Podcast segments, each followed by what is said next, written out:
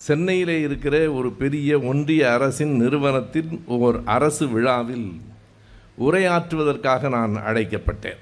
அந்த விழா முடிந்து மதிய உணவு அந்த நிறுவனத்தினுடைய மிகப்பெரிய அதிகாரி முதல் அதிகாரியாக இருக்கிற அவரும் நானுமாக அந்த மதிய உணவை எடுத்துக்கொண்டிருந்த வேளையில் இரண்டு பேரும் பேசி கொண்டிருந்தோம். என்ன வேடிக்கை என்றால் அவருக்கு தமிழில் ஒரு சொல் கூட தெரியவில்லை. எனக்கு இந்தியில் ஒரு சொல் கூட தெரியாது. போனால் போகிறது ஆங்கிலம் தெரியுமா என்றால் அவருக்கும் என்னைப் போலவே அரைகுறையாகவே ஆங்கிலம் தெரிந்திருந்தது.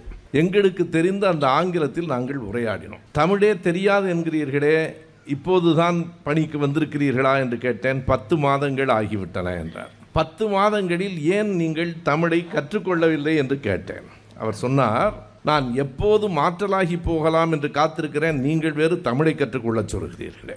ஓ உங்கள் சொந்த அவர் உத்தரப்பிரதேசத்துக்காரர். உங்கள் சொந்த ஊருக்கு போக வேண்டும் என்று முயற்சிக்கிறீர்களா என்றேன். அதற்கு அவர் சொன்ன விடை மிக முக்கியமானது. இல்லை தமிழ்நாட்டை தவிர இந்தியாவில் எந்த மாநிலத்திற்கு அனுப்பினாலும் சம்மதம் என்றார். ஏன் தமிழ்நாட்டின் மீது உங்களுக்கு என்ன அவ்வளவு பெரிய கோபம் என்று கேட்டேன்? கோபம் எல்லாம் இல்லை. இது நல்ல ஸ்டேட் தான் சார். கிளைமேட் நல்லா இருக்கு மக்கள்லாம் நல்லா இருக்காங்க. ஆனால் நான் மட்டும் இல்லை.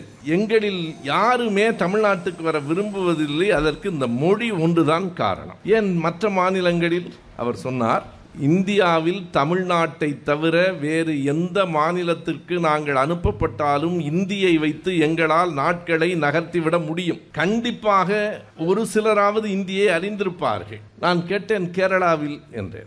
அது கொஞ்சம் கஷ்டம். ஆனாலும் தமிழ்நாடு அளவுக்கு இல்லை. இந்த தமிழ்நாட்டிலே தான் கடை வீதிக்கு போனால் யாரும் இந்தி பே தெரியவில்லை என்கிறார். இந்தி படம் போடுகிற திரையரங்கத்திற்கு போனால் அங்கே வேலை பார்க்கிறவர்களுக்கும் இந்தி தெரியவில்லை. அலுவலகத்தில் யாருமே இந்தி பேச மறுக்கிறார்கள் எனவே அலுவலகத்தில் வீடுகளில் கடை தெருவில் திரையரங்கில் எங்குமே இந்தி தெரியாத ஒரு மாநிலம் இந்தியாவில் இருக்கிறதென்றால் அது தமிழ்நாடு தான் என்று அவர் சொன்னார். அதாவது அவருக்கு நான் ஓய்வு பெற்ற ஒரு ஆசிரியன் என்பது மட்டும் தெரியுமே தவிர என்னுடைய அரசியல் பின்புலம் தெரியாது. எனவே அவர் மனம் விட்டு பேசினார்.